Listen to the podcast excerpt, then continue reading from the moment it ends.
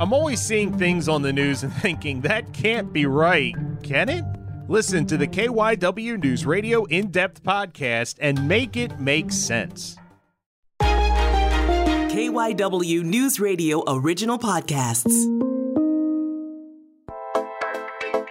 All right, Brian, I know you've been trying to buy a house for a while. So, uh, how's that going? It is ongoing, Jay. it is an ongoing, painfully frustrating process. And there's just so much that we, my family, have thought about during this time. Everything that goes into it, we've learned a lot. I think we're so much better prepared now than when we started this process months ago.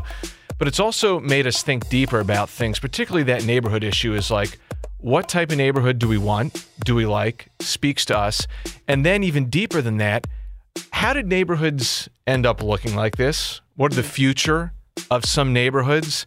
And how certain populations of people have all come together. Well, sometimes it's more about how certain populations of people were put together throughout history.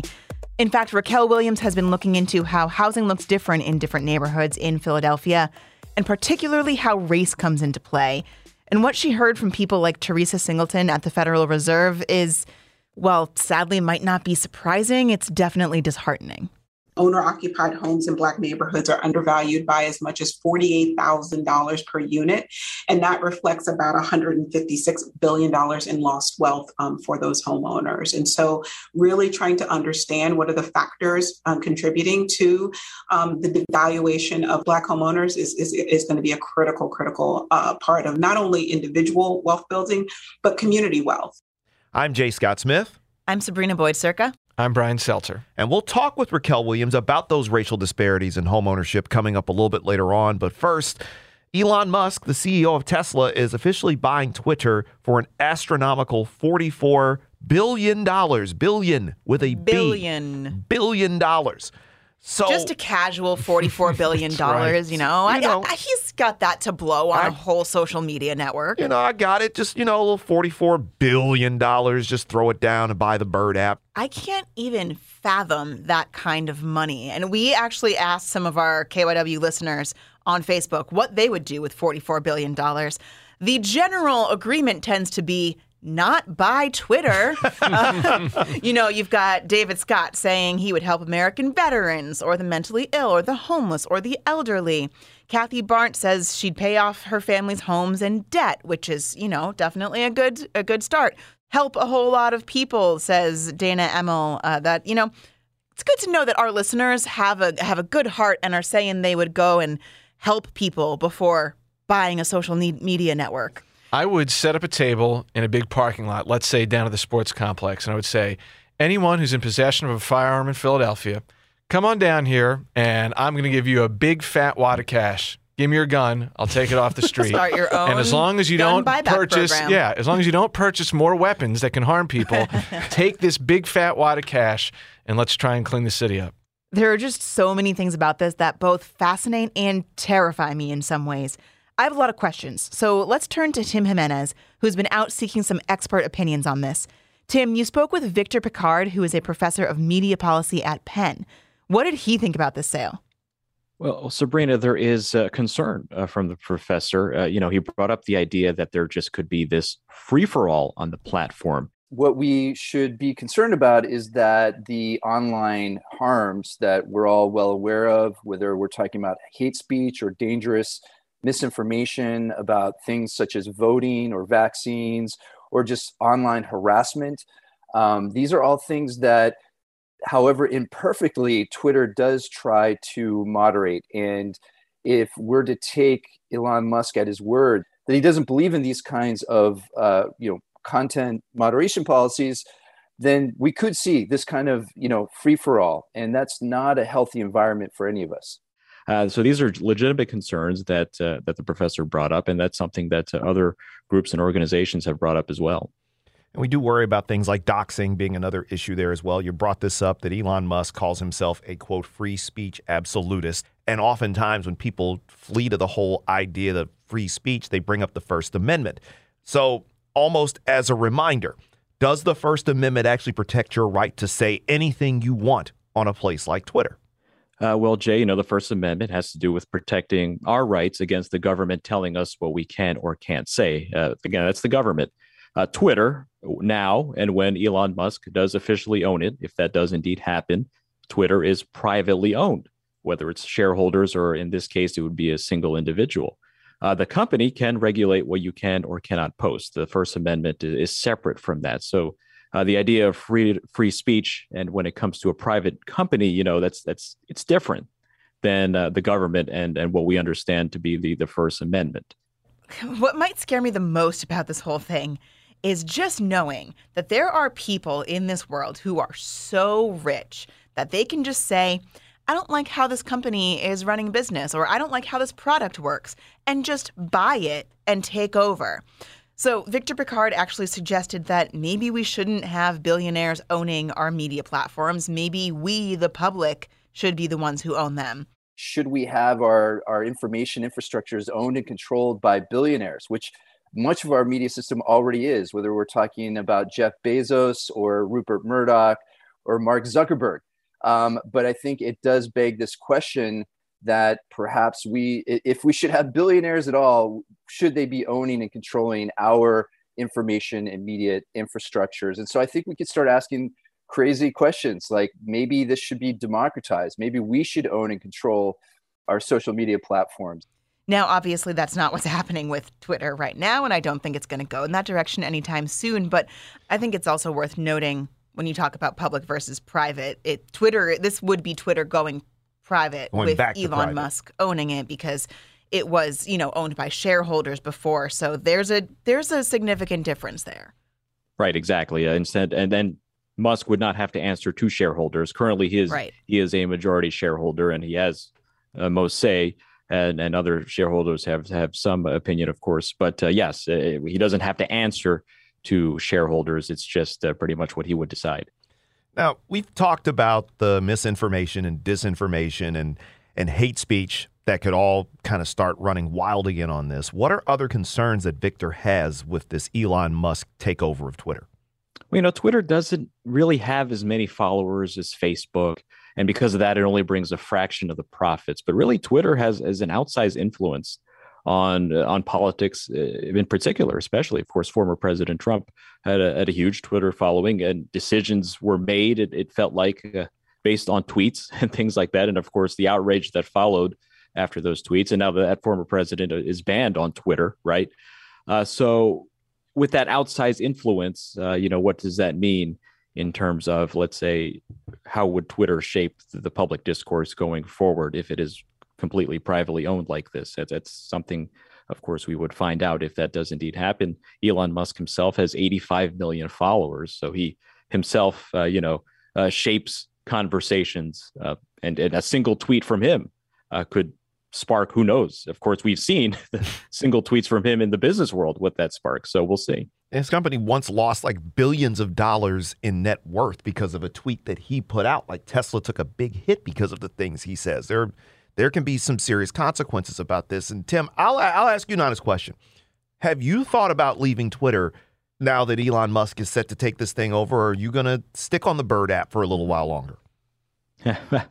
I'll stick on it. You know, we'll see how long this goes. But I, you know, I, I it, because there is still uncertainty, what exactly will come of this? Uh, and you know, this is just Elon Musk talking, and he is, he says a lot of things. Uh, he he- he's been erratic through the years in terms of the messaging. So you know, we'll see what happens from this. I'll stay on Twitter for now. It is a good source of uh, for us in journalism of getting information. You know, you see someone tweet something and then you go from there. Is that factual that was put out there? We'll check up on that. So, as a news source, it's important still in terms of a starting point. Uh, so, I'll stick with it as long as possible. You know, of course, uh, maybe I just block out a lot of the hate, uh, and, and that's that's what that's what we're doing right now, uh, as much as possible. And uh, it's you know, I, I bring up the Sixers. I think every time we talk, Jay, but it's playoff time, and I need a place to to let in to let some emotions out. I guess. His name is Tim J Radio on Twitter, by the way. That's Tim Jimenez, a reporter here at KYW News Radio. Tim, thank you so much for coming on with us on this Tuesday. Great to talk to you. Now, yesterday was the eighth birthday for Dulce Alavez. And if you don't know who that is, she's a young girl from South Jersey who's been missing for almost three years. Now, KYW's Nina Barati was out at Bridgeton City Park, where Dulce was last seen, and where her family and supporters gathered on Monday night to celebrate her birthday. Today she turns eight years old, and this is the third birthday without her. Noema Alavez joined family and friends to celebrate her daughter's eighth birthday. A Moana theme with a cake, balloons, and song. Happy birthday to you.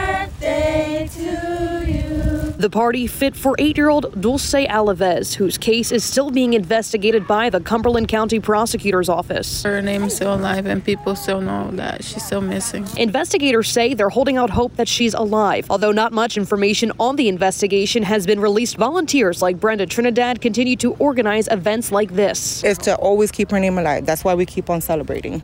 Family and supporters and investigators, as you just heard there, are still holding out hope that there's a chance to find Dulce. So we're hoping that there's a positive turn to this in the end. At least some form of resolution for this because the young lady just disappeared out of a park three years ago. So hopefully at some point there will be some answers to what happened to Dulce Alavez. Well, there was the story out of California earlier in the month. Um, Connor Jack Oswald, teenager with autism, who was found after having gone missing for three years. So stories like that can give you hope in an otherwise really difficult situation. So after this quick break, we're going to speak with KYW's community impact reporter as well as the host of Bridging Philly, Racquel Williams. She's going to talk about the racial disparities in homeownership here in the city of Philadelphia, how they trace back through history, and where people of color who are looking to buy a home can actually turn for help. We'll be back with that in a minute.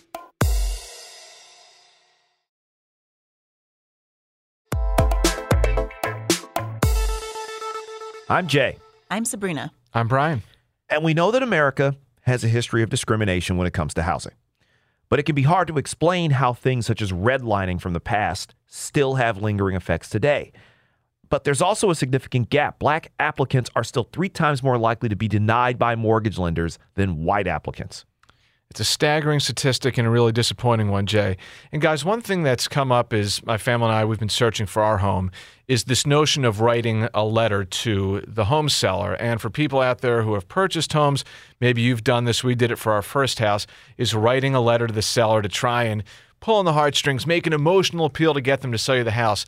But within realtor circles, what I've learned is that Uh, realtors aren't really advising people to write letters anymore. You certainly can do it because if you were to include a picture or a photo in your letter, that's then something that the seller of the home can add in as far as their judgment. They might look at a photo, see something they like, or perhaps more concerning, don't like, and then make the decision on who they're going to sell the house to, what offer they're going to accept, unfortunately, based on that. And Brian, you're right. And these things are deep, they're historic and systemic. So, to help us kind of get to the root of this whole problem, we're welcoming in Racquel Williams, the host of Bridging Philly, as well as KYW News Radio's Community Impact Reporter. Racquel, how significant is the gap in homeownership between the black and white populations? Uh, I'd say it's pretty significant. We're talking about 47% of Black families in Philadelphia actually own their homes, and that's compared with uh, 59% of white families in Philadelphia that own their homes, and and and and that's that's pretty significant, I would say. Racquel, I've rented my whole life, and I've been kind of talking about buying a house. But with this market, I've kind of started to consider whether I should just keep renting. Am I just going to rent forever? You know, I don't know. Maybe that wouldn't be so bad. But what is the significance of owning a home? Obviously, there's value to it, both financial yeah. and emotional, right? Absolutely. And there's nothing wrong with renting. Um, you know, there are different situations for different people. Right now, if renting is for you, of course, renting is for you. In a perfect society, there's a nice balance of renters and homeowners. As far as homeownership is concerned, you know, it's the great American dream. You've got the slice of the pie, so to speak. Um, and that is where generational wealth is often, you know, generated for the most part. You can borrow against your home, you can finance uh, college loans, you can do so many different things. And then you have a home that you can pass down uh, to your kids. And there, in fact, is that generational wealth. So it has a lot of significant value to it. Emotionally, of course, just knowing that they, you have a space, a, little slice of the pie that belongs to you and only you, um, you know, that's pretty significant. And, you know, um, studies have shown that in areas where people own their home, you know, they are more involved in, in society, more involved in their neighborhoods. They're block captains, they're on the PTA, so on and so forth. They're more involved and they have more of a stake in their communities. And, you know, if more people own their homes, we could probably see uh, a better quality of life in some areas where it's not so much like that. And you talked to a homeowner, Dwayne Fair, who kind of advocated for this and talked about why it was so important for him to own his home. Can you tell us a bit of his story? Oh yeah, he's great. He's a great, great guy, and it's interesting because he's been living. He'd been living in his home in North Philadelphia for oh, just about all of his life. And his mom, before she died, and she died in the home, she told him, "Don't let this house go." don't let this house go. So, you know, a couple of years went by and he started to think about it. And he said, man, I, I, have to do something. He never once thought about credit. He never really thought about owning a home. So when he started to look at it uh, and going through the uh, Philadelphia um, Housing Authority and started to get into these programs. That was my biggest help. He was telling us how, you know, like your credit score. I never even thought about my credit score. Now my credit score is an eight something. Mr. Charles Barnett, he was telling us how to save money, how to budget money, and me and him became brothers. And if you speak to him, the man is just so proud and happy that he has something to pass down. To know that any of my family can walk in that door with nobody questioning, it's ours. And it's really what it's all about putting your name on something and and and, and starting that generational wealth. Racquel, there are so many elements that go into buying a home. I'm also someone who's never bought a home. I've been a serial renter my whole life too, but the process of buying a home includes getting approved for the mortgage, to getting your offer accepted, to coming up with the down payment and all the mm-hmm. closing costs. That's a lot of money involved plus as you just mentioned there credit being a thing and that's an issue for a lot of people. Where in the process is the problem? What is the holdup? Where are the gaps? Maybe the biggest there are so many gaps. Yeah, absolutely. There's so many gaps, and I have to say, it, it, you know, even for the person or people who you know have good credit, uh, have a down payment, and and they're ready to go, it is a mind blowing process. My husband and I went through it 18 years ago, and when I tell you, it just sucks the energy right out of you because it's just so much you don't know. You're you're in uncharted waters. But we had the guidance of, you know, parents and family members and people that we know that already went through the process that can help, you know, helped us, you know, walk us through it. Um, as far as the gaps, the gaps start right in the beginning, low income, low credit. Uh, and we talk about denials in, in credit applications and applications for mortgages. Um, we're talking about 29 to 30% of denials in Black app- applicants. And also debt to income also accounts for a slightly higher proportion of applicant denials for, for Black applicants as well. So there are snares, there are you know trips, there are different things along the way uh, for people who don't understand and may not even uh, you know have that uh, the credit and and the money to to go forward with this. It's just even more of uh, of a problem. And we're finding out that a lot of it is once again systemic. And speaking of systemic, that brings us to redlining. Can you kind of go into what redlining is and how that factors into all of this? Basically, neighborhoods with blight, um, with high crime or neglect, they weren't able to be insured. Um, mortgages were not easily to ob- obtain in those areas. So they were told they were called red zones. And those red zones also, and I don't know what significance you'd like to put to that, but it also had people of so-called um, undesirables, if you want to say, um, yeah, uh, people of color, people of Jewish ancestry, and ancestry, um, unfortunately, are all kind of put into that whole uh, red zone thing, and that's where you know a lot of the people of color and people of Jewish ancestry ancestry were. The green zones, the green areas, were families, uh, homes owned by white families. And though the uh, Fair Housing Act uh, did supposedly did away with that, you've got years and years of hundreds of you know tons and lots of years of damage already done in those areas, and so the problem kind of still exists today. We can't talk about this without also talking about another word, gentrification where we see homes being knocked down and replaced with new developments left and right. That is definitely a thing, but up and down the East Coast, particularly here in the city of Philadelphia. Yeah. And a lot of those are in black and brown neighborhoods.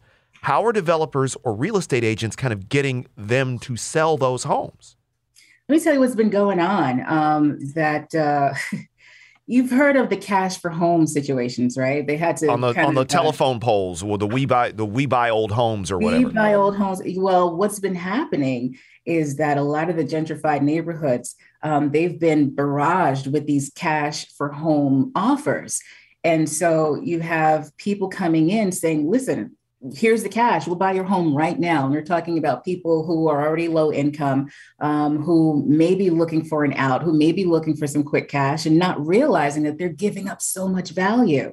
But they're hitting them with it and they have the cash ready and they're developing these homes and they're flipping them and turning them around and selling them for so much more. And there you have the gentrification happening. I spoke with Kia Gee. She is with the Fair Housing Commission and she shed a lot of light on housing discrimination and, of course, redlining and gentrification. what we're hearing is that the gentrifying neighborhoods are being um, hit with a barrage of unlawful, unethical, harassing attempts for homeowners to sell their homes significantly undervalued. It's unfortunate because it it is systemic and it's hitting, you know, black families hard. One more thing that I noted in, in your stories that I hadn't really thought about is public housing. Great resource for people who need help getting a place to live. But people who live in public housing often think that they can pass it down, and it's not, that is not the same as owning your home. So there's a little bit of a sort of perception gap there, I guess. Yeah, and and this is what you know. Kelvin Jeremiah, he's president of the Philadelphia Housing Authority. He's trying to drive this home uh, to people who live in a public housing. You know, public housing is really meant for you to help you while you're trying to get on your feet, while you're trying to you know get things better. It's not for generational family pass down and pass on. Although that's kind of what's happening, but you don't have any wealth in that. Um, you don't own it. it it's not yours. Um, and so there is this misconception of you, well, I have this rent controlled place here. I'm going to let my daughter have it. And then her, she's going to bring her kids up and then so on and so forth. Nobody is generating any wealth that way. You don't own anything. And honestly, the, you know, the housing authority can tell you, listen, this is not what this is about. Let us help you uh, get into something else. And they do have some great programs at the Philadelphia Housing Authority to help people uh, get into home ownership or at least prepare them to start on their journey to home ownership.